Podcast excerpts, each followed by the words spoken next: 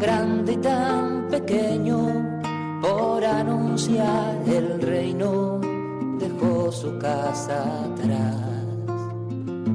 Sacerdote, la vida pone en juego, pastores para el pueblo, un guía a la verdad.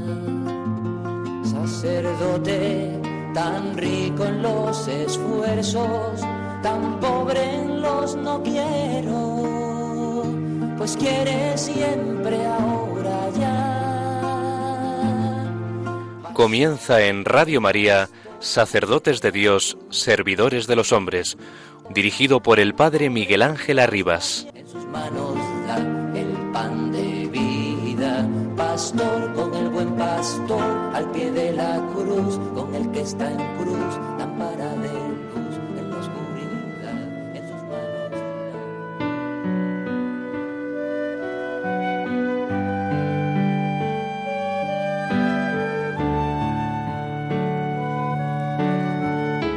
En verdad, no le llega nunca al hombre un gran sufrimiento sin que sea naturalmente contrario a Dios, y Él no lo permitirá si no fuera fecundo para el hombre. El sufrimiento en cuanto tal no agrada a Dios, excepto por el gran bien que ha preordenado en Él para el hombre. Y puesto que Dios lleva el peso con el hombre, que se ha entregado por completo a Él, y el sufrimiento viene al hombre a través de Dios, se le vuelve en verdad dulce y divino. Y entonces el hombre recibe el desprecio de modo tan voluntario como el honor, la amargura como la dulzura. Estas cosas, en efecto, toman todo su sabor de Dios y se vuelven deiformes y divinas. En efecto, el hombre recibe también de mejor gana la amargura que la dulzura, porque piensa que le conviene más y la ha merecido más. Ahora bien, puesto que se ha abandonado a Dios, le es grato todo lo que acaece y acepta todo de manos de Dios. De Juan Tauler en su obra Ópere.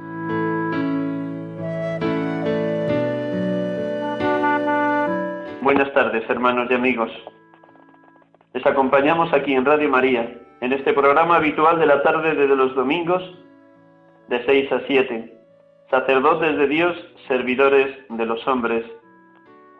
En este último domingo del tiempo del mes de junio, en este domingo en el que la palabra de Dios, como siempre, nos llama a negarnos a nosotros mismos, a abrazar la cruz de cada día y a saber seguir incondicionalmente a la persona de Cristo. Como cada domingo tendremos la oportunidad de dialogar con un sacerdote en ese amplio ramillete de experiencias tan diversas que nos toca vivir a los presbíteros en la iglesia de hoy.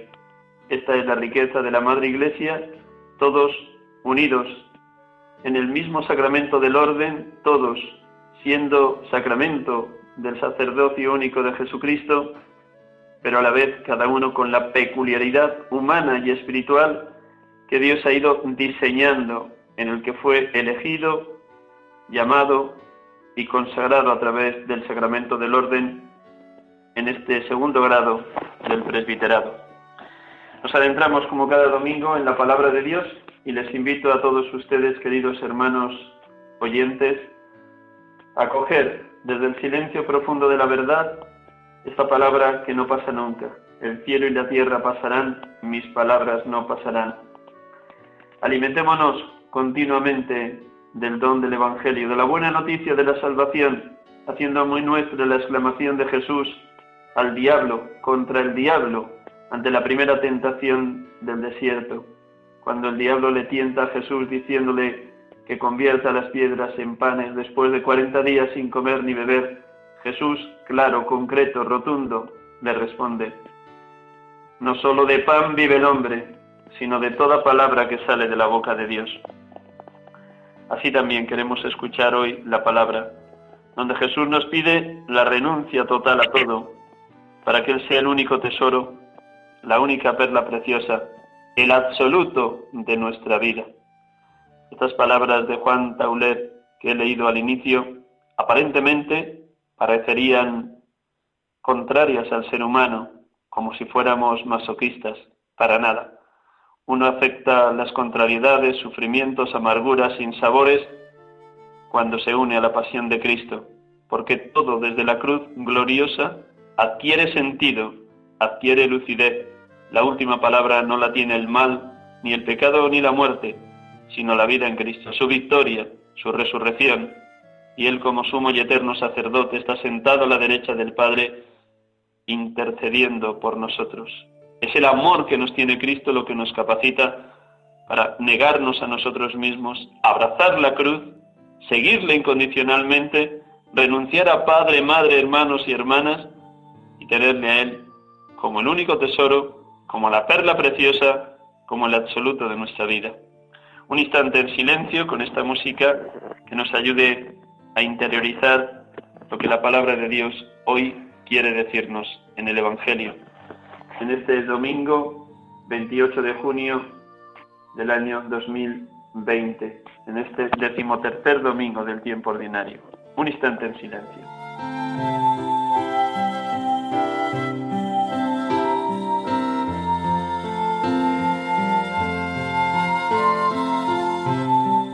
Del Evangelio según San Mateo.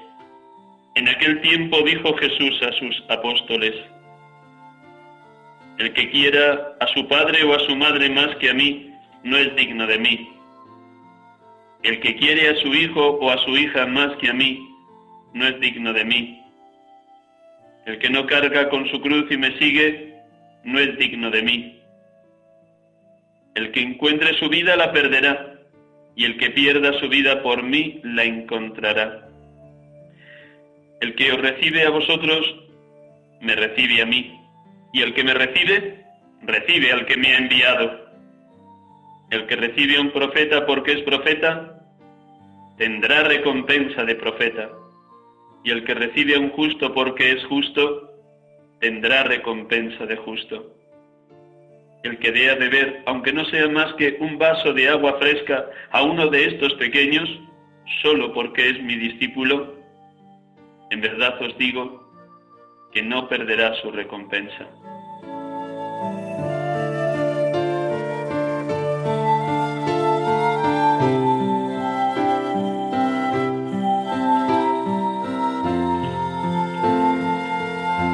Cantaré eternamente tus misericordias, Señor.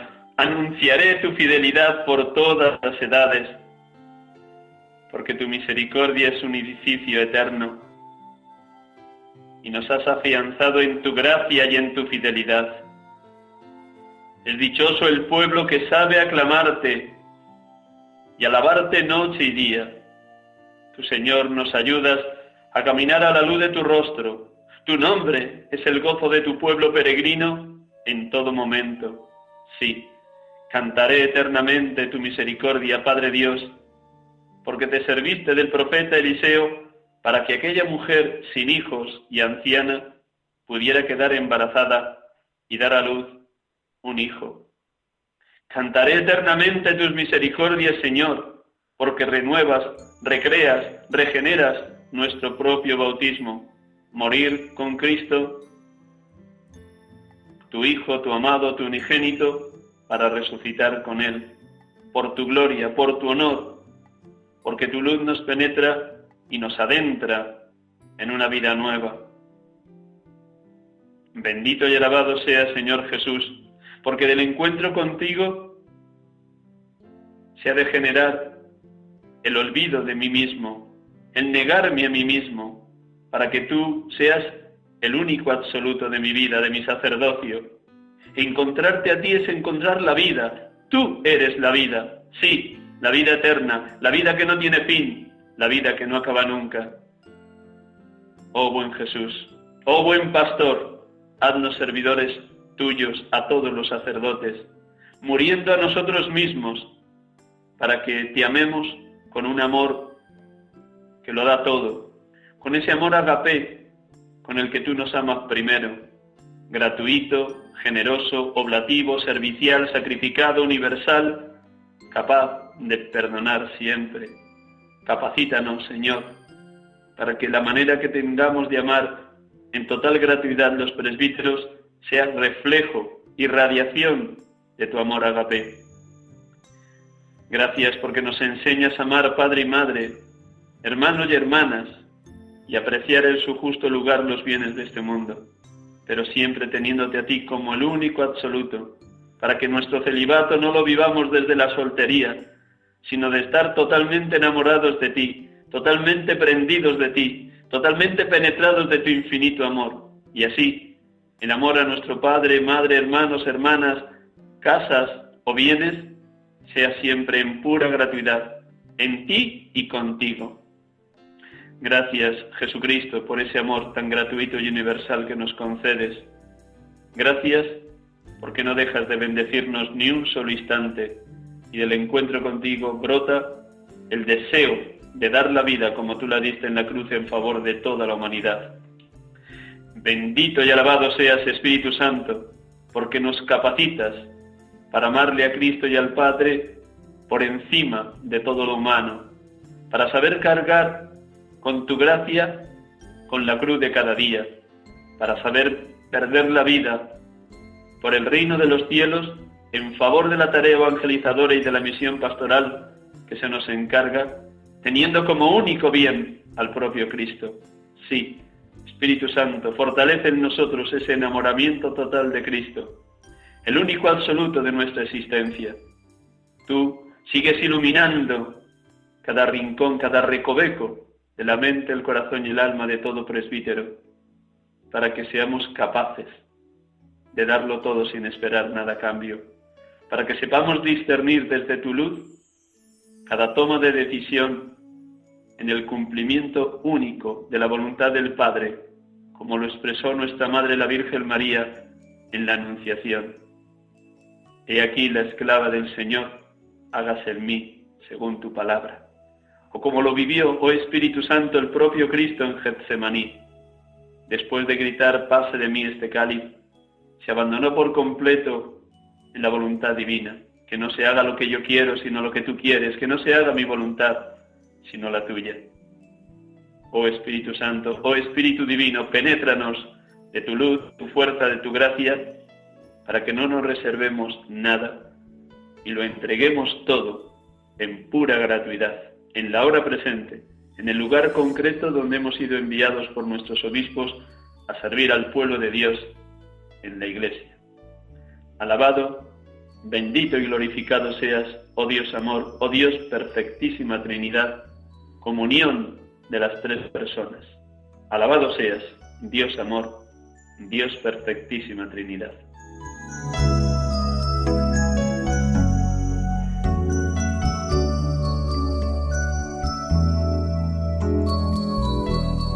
De nuevo saludamos a todos ustedes, queridos oyentes de Radio María.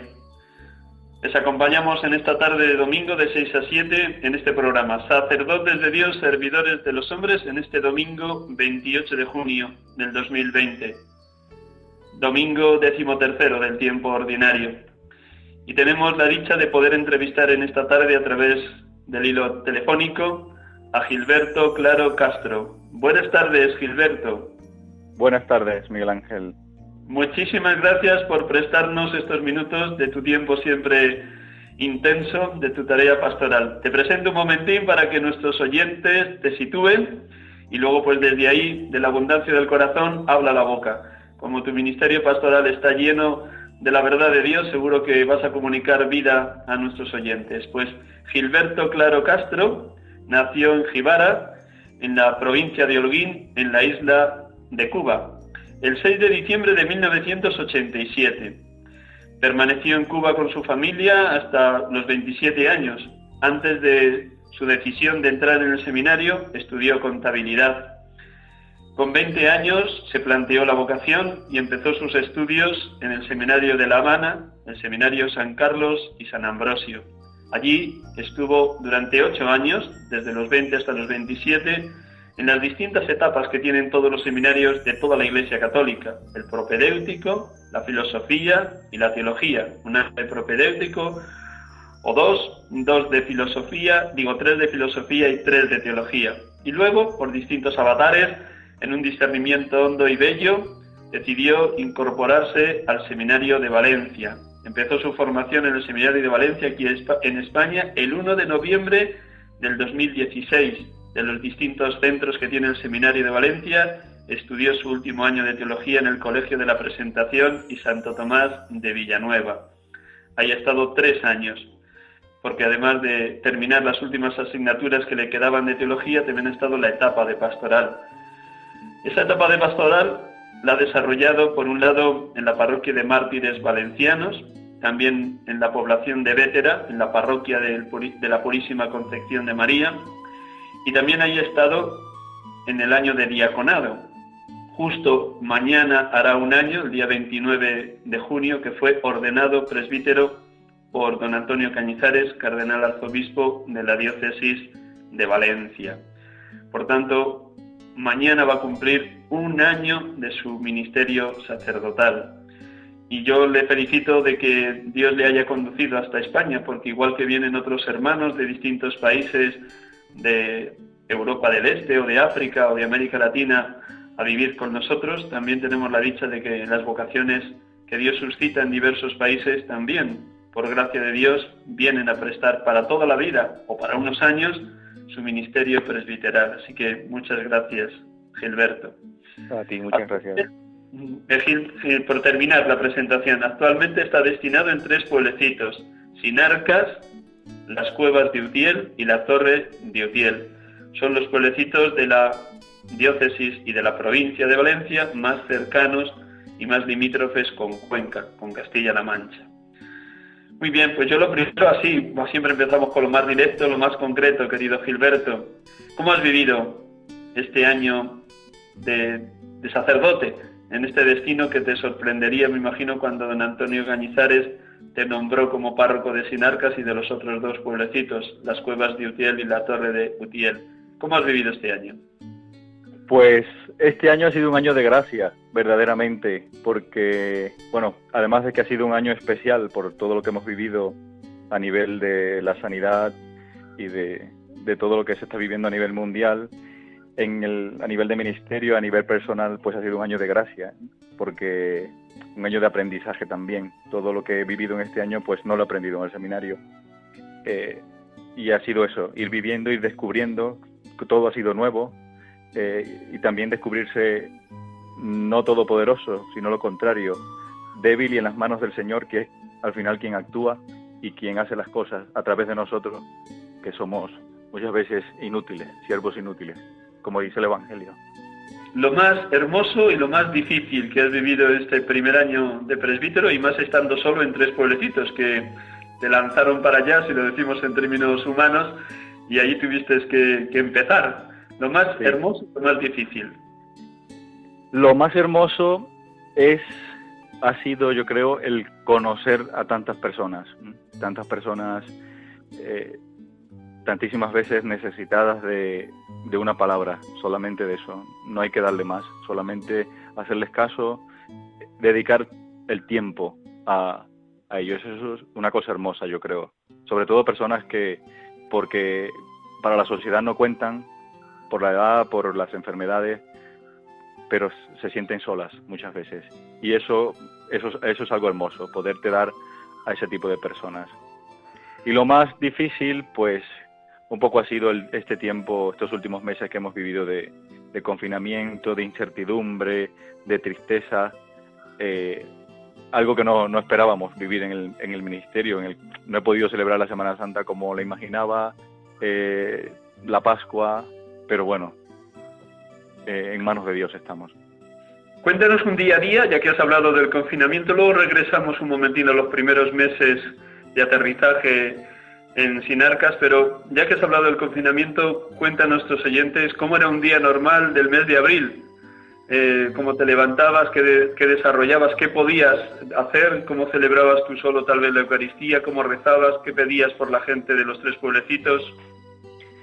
Pues mira, algo importante del confinamiento yo creo que ha sido la permanencia, el estar, ¿verdad? Que no había nada que hacer eh, a nivel de, parroquia, con gente, pero yo creo que la permanencia ha sido muy importante, el estar aquí, que la gente vio que el párroco estaba, que estaba con ellos, que las campanas sonaban, eso es muy importante, y que se celebraba la Eucaristía todos los días en la iglesia. Yo creo que eso es importantísimo. Y un día de confinamiento, pues era levantarme pronto, me levanto pronto porque creo que es la manera de aprovechar el día, sobre las seis y media, las siete, para poder dedicar un tiempo a la oración, eh, estudiar un poco también, no perder el hilo del estudio, de la lectura, eh, una buena hora de deporte, porque creo que también eso es importante para, no solamente por mantener un buen físico, sino al cuerpo hay que oxigenarlo muchas veces. Eh, y yo creo que viene muy bien el deporte para, para cualquier persona, pero por un sacerdote también. Eh, la celebración de la Eucaristía celebraba a mediodía solo, pero como si estuviera todo el mundo. Y luego, pues la tarde eso de estudio, de llamadas, muchas llamadas. en el día el contacto con los feligreses era la llamada, la llamada por teléfono. Y con compañeros, con, amigos que de alguna manera nos acompañamos mutuamente durante ese tiempo. Y la verdad que la Eucaristía, sobre todo, el celebrar la Eucaristía con dedicación, con, calma, sin prisa, eh, ayudó mucho, ayudó mucho. Lo viví muy, muy bien. El tener mucho tiempo para la oración. Ahora se extraña un poco. El paso de Vétera a Sinarcas, donde en Vétera tendrías algún compañero muy cercano como párroco, eh, ¿te costó esa, esa, vida más en solitario y en, pueblos ya muy limítrofes de la diócesis? ¿O eh, tenías adquirido un hábito de oración, como decías antes, que, bueno, que, que está tan integrado en tu horario que es un gusto para ti esa hora diaria de oración? Eh, no, la soledad no me ha costado en ese sentido de, la diferencia de tanto en población como en sacerdotes, eh, no me ha costado. Eh, no soy ermitaño, pero me adapto, me adapto a, al estar solo en ese sentido. ¿Cómo recibiste el día 15 de julio del año pasado el nombramiento de Sinarcas? Porque posiblemente esperabas que te mantuvieran como vicario parroquial en, en Vétera o en alguna otra parroquia de la ciudad de Valencia y sin embargo de repente recién ordenado párroco. ¿Cómo recibiste esa sorpresa? Bueno, de verdad fue eso, una sorpresa. Eh, estábamos citados todos los del curso, somos 10 del, del curso de esa promoción 2019 y bueno, citados en el arzobispado y allí pues el cardenal uno a uno nos dio el, el nombramiento muy emocionante. Sobre todo porque este es su pueblo, eh, entonces mi, párroco, con, esa con esa cercanía que, le caracteriza. ¿Cómo fue la acogida? ¿En qué, ¿En qué mes llegaste? ¿En septiembre o en agosto allí a, a llegué, llegué en septiembre porque tuve la suerte, y doy gracias a Dios por ello, de que en julio, agosto, los, la última quincena de julio, primera de agosto, pude ir a mi casa, a Cuba, a celebrar la Eucaristía allí con, con mi parroquia, con mi pueblo. Y bueno, al volver pues eh, vine en septiembre y una acogida muy bien, espectacular. Antes había pasado un párroco que había sembrado, había labrado bien el terreno y bueno, ahora estoy recogiendo esos frutos, creo. Bendito Dios, ya que has hecho mención, ¿cómo viviste esas primeras misas en Cuba? Porque ¿cuántos años llevabas sin ir desde que viniste para acá? ¿Los tres años que has estado mm. en el colegio de he ido, dos, he ido dos veces, desde que estoy en España he ido dos veces. Cada dos años voy, bueno, por temas que se necesita entrar a Cuba. Eh, fue muy impresionante, fui acompañado por el rector del Colegio Santo Tomás, eh, donde estudié, y por tres compañeros más, de uno de promoción y otros dos de la promoción del 2018, y fue una experiencia riquísima. Encontrarme con con mi parroquia, con la gente de mi pueblo, con mis amigos, es decir, con donde nació mi vocación, en fin de cuentas. Porque Jibara, ¿cuántas parroquias tiene? ¿Solo una o varias? Solo una, solo una, solo una. ¿Habitantes tiene esa población? 20.000 habitantes. 20.000, madre mía, 20.000 almas a cultivar con un solo con un solo sacerdote. un solo sacerdote, sí, sí. Demasiado, porque eh, eh, pertenece a la diócesis de Holguín, ¿no? Gibara. Diócesis de Holguín, sí, sí. Muy bien, allí tuve la dicha de estar unos, unos meses, perdón, hace muchos años. Muy bien, vamos a contar, cuéntales a nuestros oyentes cómo surge tu vocación. ¿Qué, qué clima familiar has respirado de niño, de adolescente? ¿Qué clima de fe que has aprendido de tus padres? ¿Qué personas puso en tu camino para el despertar vocacional cuando ya con 20 años te planteas ir al seminario de La Habana? Mm, bueno, eh, a nivel familiar, mi familia no era practicante. Mm, tenía mi, mi, bisabuela de una ancianita de mucha fe, mi abuela también, de ella recibí mucho a nivel, a nivel de fe, a nivel de piedad, recibí muchos de ellas. Eh, pero bueno, por las circunstancias de Cuba, la, la, la media de la población, pues muchas no han sido bautizadas y muchas pues fueron bautizadas en, sus, en su año y nunca más la iglesia. Pero eh, puso a unos vecinos, que para mí son mi familia, son mi madre y mi padre, que, que sí, que eran de iglesia y bueno, desde los tres meses que ellos me, me cuidaban un poco porque mi madre trabajaba, pues me comenzaron a llevar a la iglesia. Eh, y desde pequeñito pues fui. No fue fácil, eh, sobre todo por el tema de la combinación de la escuela con la iglesia, como el que iba a la iglesia era un extraño, un bicho raro. Eh, pero bueno, la vocación fue creciendo, con los párrocos tuve muy buenos párrocos, tuve una buena vivencia de lo que es parroquia, a pesar de las circunstancias de Cuba, que la conocerás. Sí, sí. Eh, el, cómo hay que vivir la fe un poco allí. Eh, pero tuve eso, la experiencia de parroquia, de comunidad. Y yo creo que ahí nace mi vocación, dentro de una comunidad cristiana, de un pueblo, porque tenga 20.000 habitantes, pero es un pueblo, eh, pero muy rico, una comunidad muy rica de la que he recibido, creo que de cada persona que he conocido, que ya muchas han muerto, debo agradecer al Señor algo que me ha dado a través de, de, ellas, de mis catequistas, de, de todas, de todas las, las, personas que he conocido en, en mi parroquia. Dicen que... ¿Qué sí. momento recuerdas donde ya empezaste a notar ese primer llamamiento del Señor con 11, 15, 16, 20? Eh, yo creo que después de la, de la primera comunión. El, el, 29 de junio también hará, hará 21, 20, 23 años de mi primera comunión.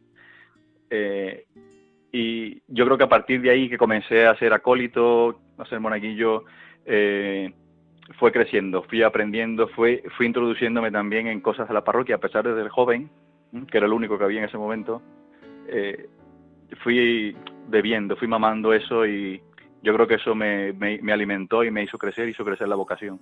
Y la vocación me la planteé varias veces a lo largo de mi adolescencia, pero nunca, nunca me decidía. Y siempre la, existía la máxima de que estudia primero por si acaso, eh, y nada, terminé, fue cuando terminé, ya me lo había planteado durante los estudios. Y nada, la decisión se da a los 20 años que ya había terminado, que había un poco concluido esa etapa de mi vida y era hora de comenzar la otra ya dando un paso en firme en la vocación.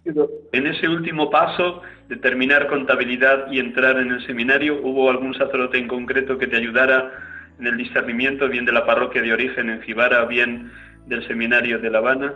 ¿Quién te ayudó? Sí, estaba, estaba el párroco, que en ese momento era un, un, un, sacerdote joven también, y estaba también el delegado de vocaciones de la diócesis de Holguín, que, que bueno, con, manteníamos un encuentro quincenal con un grupo de chicos que teníamos cierta inquietud y pues se hacía un seguimiento más específico en ese tiempo y ahí fue madurando la cosa hasta que, hasta que se dio. Lo más hermoso que recuerdas de los ocho años que estuviste en el seminario de San Carlos y San Ambrosio. Bueno, los años de San Carlos y San Ambrosio fueron, ahora que los veo desde fuera, fueron años muy, muy bonitos. En, entre otras cosas porque viví en, la casa en que estudiaron y vivieron muchos pensadores cubanos, como, el padre Felipe Varela, José de la Luz y Caballero, grandes hombres de la historia de Cuba que ayudaron a forjar el pensamiento en Cuba, a forjar lo que la idea de libertad en, en la isla bueno, viví, viví ahí en esa sede hasta que luego nos trasladamos a una sede nueva. Y fueron años muy felices, muy felices, entre otras cosas, por lo que recibí, por lo que viví, que no siempre fue bonito, pero es lo que va haciendo la vida y lo que nos va enseñando en la vida también. Y, fue ese, ese redescubrir lo que es la vocación, lo que es, porque uno cuando está en la parroquia tiene una idea, cuando está en el seminario tiene otra y cuando ahora que eres cura tienes otra. Eh, y esos momentos. ¿En el mismo seminario estabais los seminaristas de todas las diócesis de Cuba o hay algún otro seminario abierto además no, de la... Eh, sí, existen dos seminarios. Bueno, existían en, aquel momento dos seminarios, La Habana y, y, Santiago de Cuba, pero todo el mundo tenía que terminar en La Habana, que era donde estaba la teología. Yo estudié todo en La Habana, sí, toda la isla va a La Habana. Y en un momento determinado, por distintos avatares de la vida, te planteas venir a España. ¿Quién te ayudó en ese paso? ¿Cómo discerniste ese paso de dejar Cuba, venir a, España y dentro de España, en concreto a Valencia? ¿Qué mano puso Dios para ayudarte en ese discernimiento, Gilberto? Puso, muchas manos, yo creo. Yo creo, es decir, si, hoy soy sacerdote es porque Dios quiere o ha querido que yo sea sacerdote. Eh, hubo muchas manos, hubo muchas situaciones tristes, eh, falta de acompañamiento, lo reconozco. ¿eh? creo que me faltó un buen guía allí, de manera que, que me pudiera orientar mejor, dado que somos jóvenes que ya no es como antes, que pasamos del seminario menor al seminario mayor, sino que somos jóvenes que venimos de la calle, con los vicios de la calle, con las costumbres de la calle, y eso creo que hay que, con libertad, eh, y enseñando con paciencia hay que irlo trabajando. El seminario está para eso, para ir, para formarte. No, no entras siendo sacerdote ni siendo seminarista perfecto, porque eso no, no existe. Eh, bueno, hubo situaciones, gente que pensó por mí y yo creo, yo creo en Dios primero y creo, creía en mi vocación. Entonces eh, allí se cerraron muchas puertas por muchos motivos, no solamente uno por muchos motivos. Y bueno, aquí había un párroco, uno que fue párroco mío en Cuba, estaba aquí en Valencia, pues me vine a Valencia, solo me faltaba terminar tres, cuatro asignaturas para terminar lo que es la teología y como está en Valencia la Facultad de Teología, pues se me hacía más fácil también todo. Y en tres meses pues estaba aquí en, en Valencia, dando gracias a Dios porque de Cuba cuesta mucho salir, entonces Sí, sí, por ello. Soy consciente de eso, por eso te iba a preguntar si no te dio un cierto vértigo, decir, dejo Cuba, dejo mi familia, dejo mi tierra, dejo mi cultura. Sí, eso da vértigo, sobre todo cuando dejas, como es lo que dice el Evangelio de hoy, ¿eh? el, que, el que no cargue su cruz y me siga no es digno de mí. Eh, yo creo que en la cruz van muchas cosas, entre ellos dejar, dejar la familia, que por muy llamado que Dejar llamado que todo, dejarlo, el que quiera dejarlo todo. Más que a mí no es digno de mí, lo dice claro Jesús hoy. Sabiendo que muchas veces dejas personas que no volverás a ver en tu vida porque, como me ha pasado, eh, porque mueren, personas muy queridas, y que tampoco puedes acompañarla porque por la distancia y por las circunstancias tampoco a Cuba no se puede ir de un día para otro. Eh, cuesta, cuesta hacerse la idea, cuesta pensarlo, sobre todo por la, por la madre, la familia más cercana que uno tiene cuesta, cuesta. Pero por él yo creo que es el echar las redes, ¿eh? en tu nombre echaré las redes y mira, que sea lo que tú quieras. Fe en Dios y fe en tu vocación cuando salías de Cuba y llegas a Valencia y empiezas... Llego a Valencia, termino mis estudios de bachiller en teología y bueno, y mientras tanto voy conversando con el rector de Santo Tomás, vamos viendo un poco, discerniendo un poco, hasta que por fin, pues el cardenal me admite en el seminario y el 1 de noviembre, como has dicho antes, entro en el colegio de Santo Tomás. Bueno, las realidades de, de Valencia ya las he explicado un poco, es un poco compleja, pero bueno, entro en el colegio de Santo Tomás. De tu experiencia de pastoral en Vétera, me imagino que sale una confirmación rotunda de tu vocación. Cuéntanos, ¿cómo te, ¿cómo te ayudó la etapa de pastoral en ese ratificar soy del Señor? ¿Merece la pena dar la vida por Cristo? ¿Merece la pena ordenarse sacerdote? ¿Cómo viviste los dos años de pastoral en Vetera? Eh, yo creo que es la gente la que te ratifica tu vocación, por supuesto, a través de la iglesia, que es quien confirma. Pero el trato con la gente, como he dicho antes, son la gente la que te enseñan en la verdadera escuela. Eh, la familiaridad, eh, la necesidad del otro, la necesidad espiritual del otro, es la que un poco confirma la vocación y te, te anima, te anima a, muchas veces ver que todo va contracorriente, pues a decir sí Señor, creo en ti y creo que, creo que nos llamas para ellos, para dar la vida. Eso en eso consiste dar la vida, dar la vida. Y Vétera me ayudó muchísimo en cuanto a la, a la acogida. Yo para, mí Vétera hoy en día es mi, mi lugar de origen aquí en España. Eh, tengo tengo donde reposar ahí y eso es muy importante. ¿eh? Eh, eso me enseñó, me, acogió, me enseñó y me quiso, me quiso. Y por eso, es decir, no es respondiendo a ese amor, pero los quiero, los quiero, aún los quiero. Y rezo por ellos. Esos tres verbos que, ha dicho, que has dicho, te acogieron, te enseñaron y te amaron. Qué maravilla que un recién salido de la etapa pastoral y el año de diaconado haya vivido esa experiencia tan gratificante. Te has, visto arropado por la Madre Iglesia a través de la parroquia de la Purísima Concepción de Vétera. Te he visto arropada, ¿no? Totalmente, totalmente.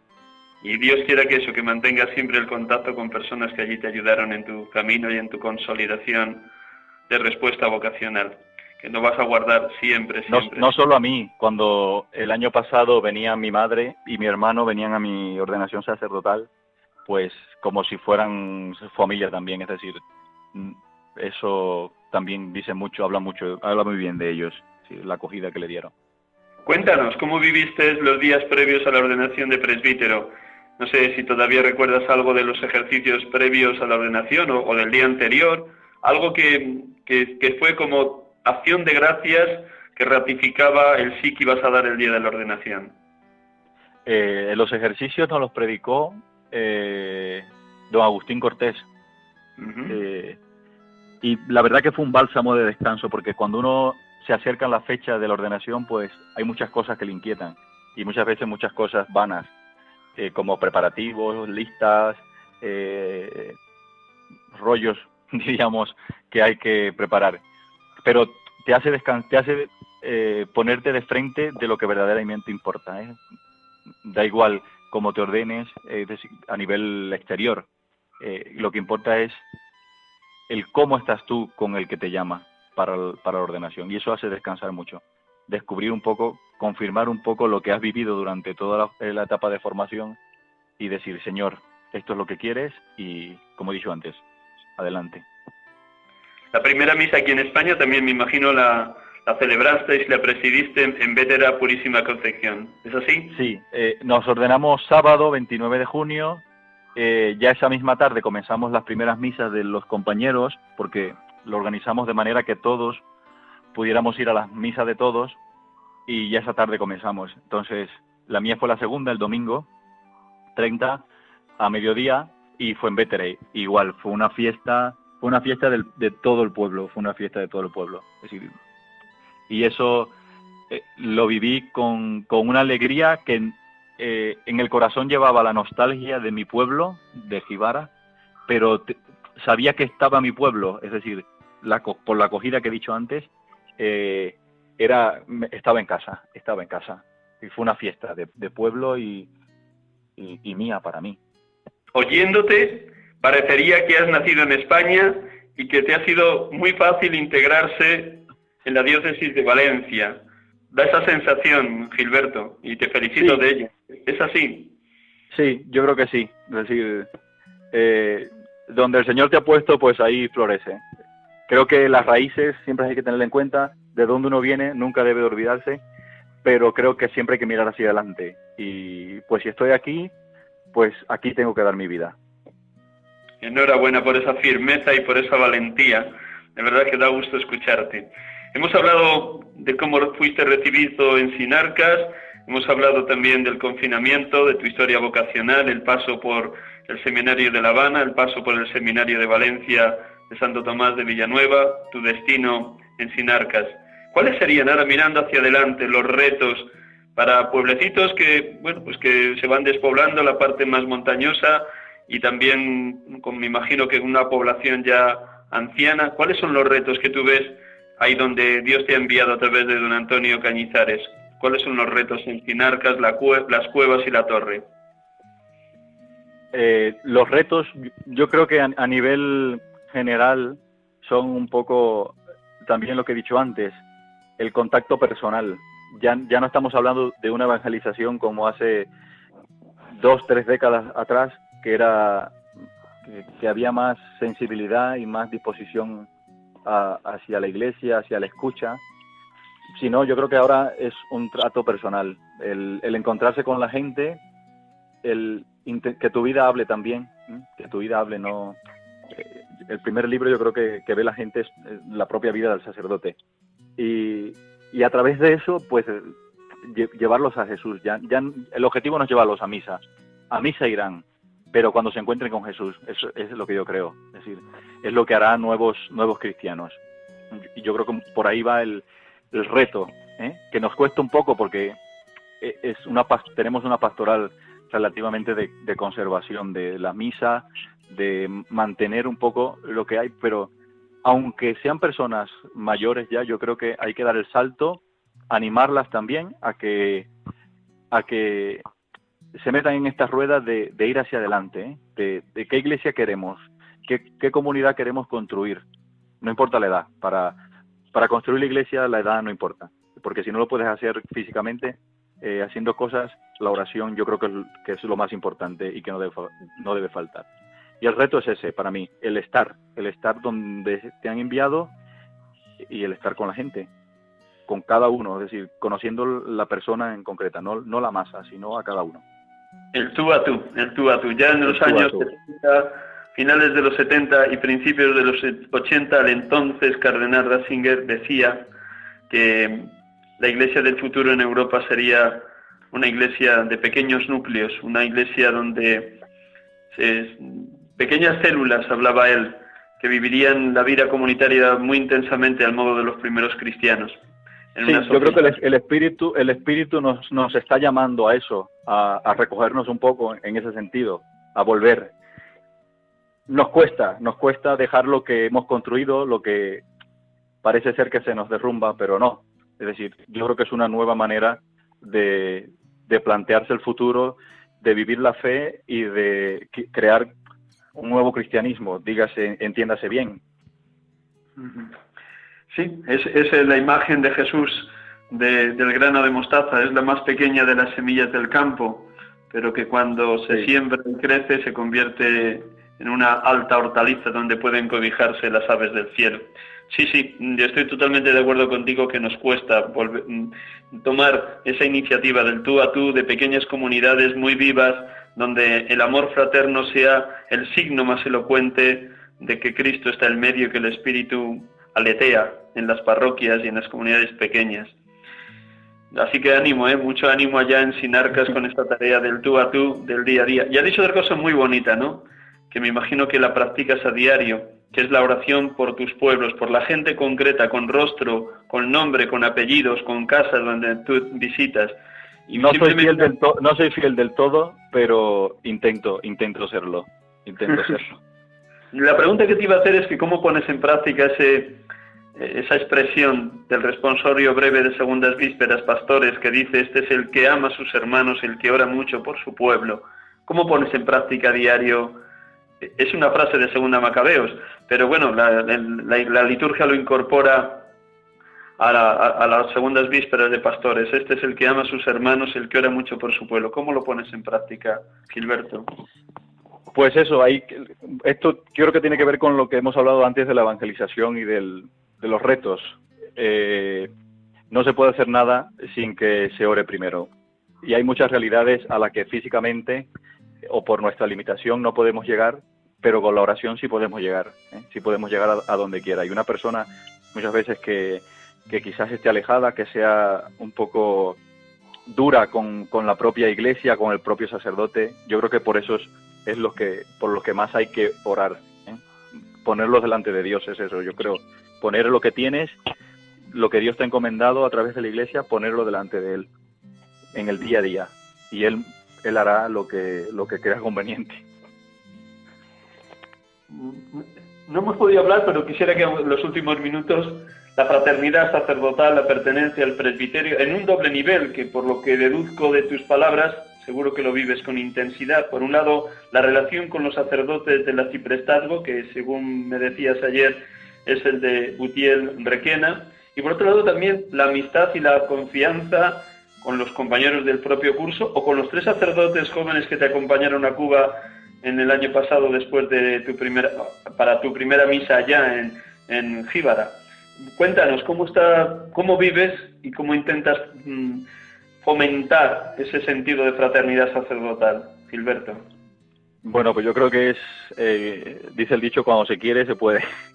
Eh, es sacando el, propio tiempo y dedicando tiempo también a ello, porque es verdad que estamos muy lejos, eh, las distancias son, hay distancia entre, entre todos, pero siempre se saca el, el tiempo los jueves para la reunión del arciprestazgo, la comida, y aquí en Valencia tenemos la peculiaridad del convictorio, que son los cinco primeros años de, sacerdotes, y que tienes un acompañamiento y ese acompañamiento te permite eh, encontrarte con tu curso, por lo menos. Este año, el primer año es todas las semanas, eh, y bueno, he tenido también eso de que todas las semanas he, visto mi curso, hemos comido juntos, hemos cenado y, estamos pendientes uno al otro. Eso, hay muy buen, muy, muy buen ambiente en, en el curso. Nos, nos queremos y nos cuidamos.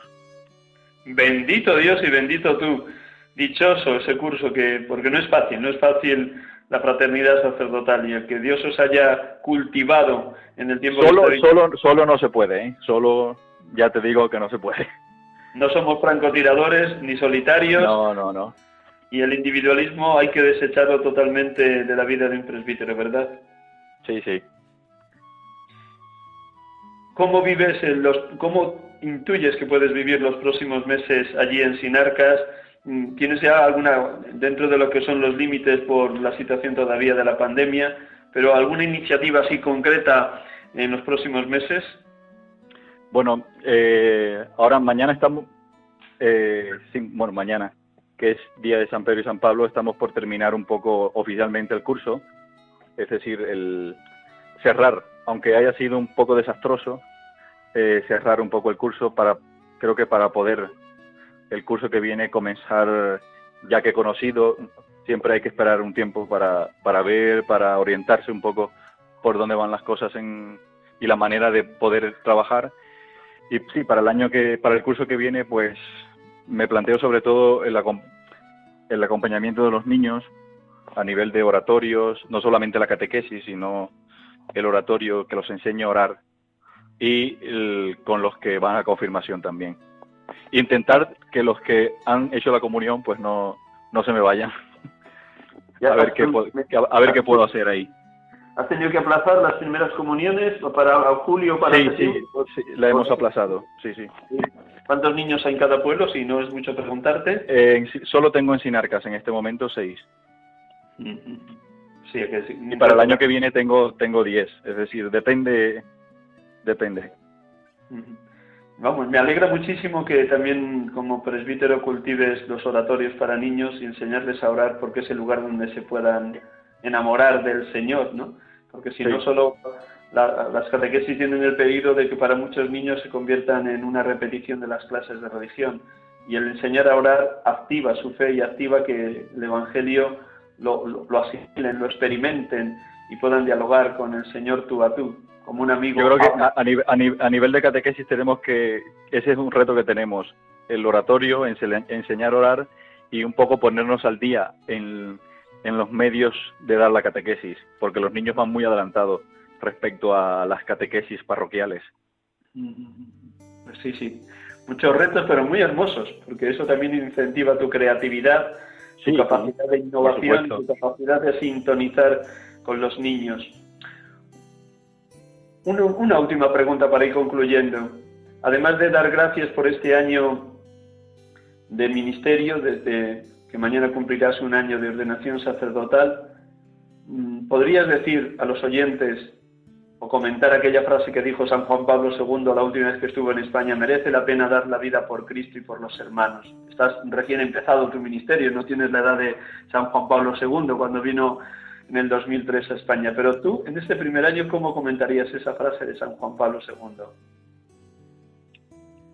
Pues la afirmaría en primer lugar, merece la pena, merece la pena, eh, porque en primer lugar Dios está ahí, Dios es fiel, Dios es fiel, eh, Dios no nos falla a, nadie, ni a los sacerdotes, ni, ni, a los laicos, a nadie, no nos falla, está siempre con nosotros. Y todo lo que hagamos, todo lo que hagamos, todo lo que seamos, pues, mira, es la historia que va escribiendo, eh, la historia nuestra que la va escribiendo Dios ¿eh? también, que nos lleva de la mano y, y para salvación. ¿eh? Tiene que ser para salvación. Eh, aunque no veamos los frutos aquí, yo siempre digo, en la vida eterna nos servirán de algo el dar la vida aquí, aunque yo no vea los frutos aquí, pero sí, vale la pena. Y también, lo, unido a lo que dice Juan, San Juan Pablo II, lo que dijo en el memorable discurso de inicio pontificado, no tengáis miedo. Y eso me lo repito, no tengas miedo a dar la vida y, entregarte totalmente a los demás. Gilberto, un millón de gracias por prestarnos estos minutos de la tarde del domingo. Enhorabuena por tu entusiasmo, por lo que tus palabras transpiran, que ciertamente hace realidad aquello que nuestro Señor dijo. De la abundancia del corazón habla la boca. Muchas gracias, Miguel Ángel, a ti, a los oyentes y os pido oración, eso sí, que recéis por mí.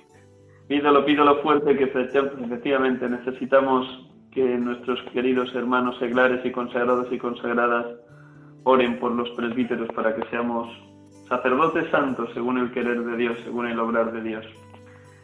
Pues nada, antes de despedirte, ya que como te voy a despedir también recordando a nuestros oyentes quién, quién eres, me vas a permitir que concluya como concluyo cada día, cada domingo, con una oración. Es un poema sencillo con motivo de que mañana es San Pedro y San Pablo, solemnidad, pues con este poema concluimos y luego ya te despido un instante, nada más que escuches y damos ya por finalizado el, el encuentro.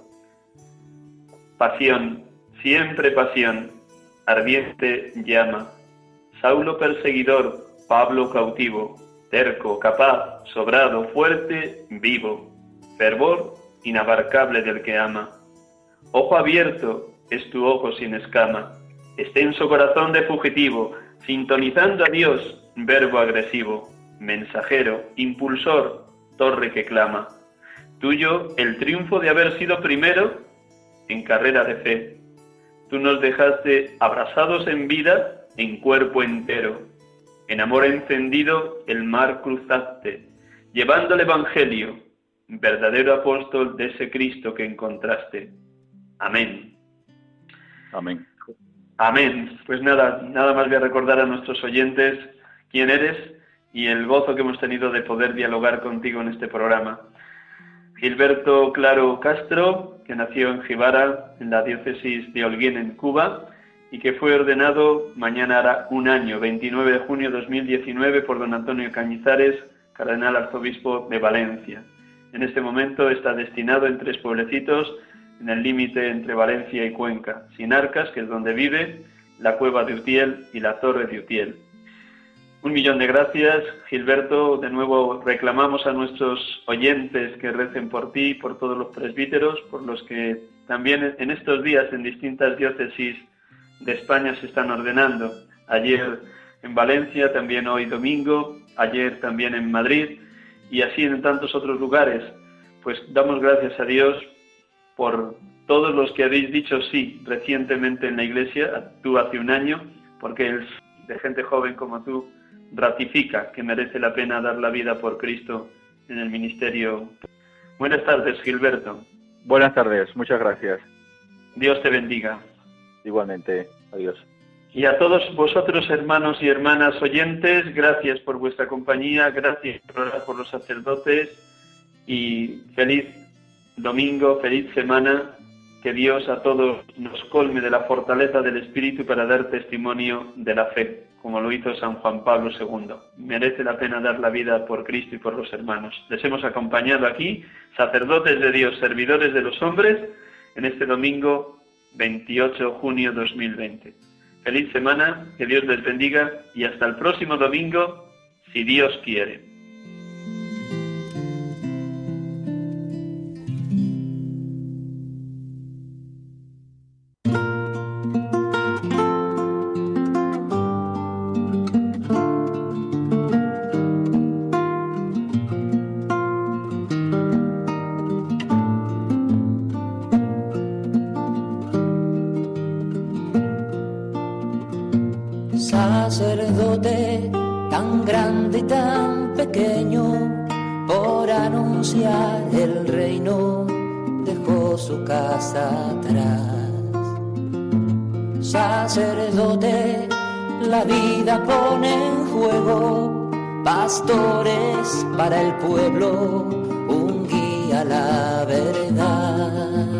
Acaban de escuchar el programa Sacerdotes de Dios, Servidores de los Hombres, dirigido por el Padre Miguel Ángel Arribas. Pues quiere siempre ahora ya. Pastor con el buen pastor al pie de la cruz, con el que está en cruz, lámpara de luz en la oscuridad en sus manos da el pan de vida. Pastor con el buen pastor al pie de la cruz, con el que está en cruz, lámpara de luz en la oscuridad, en sus manos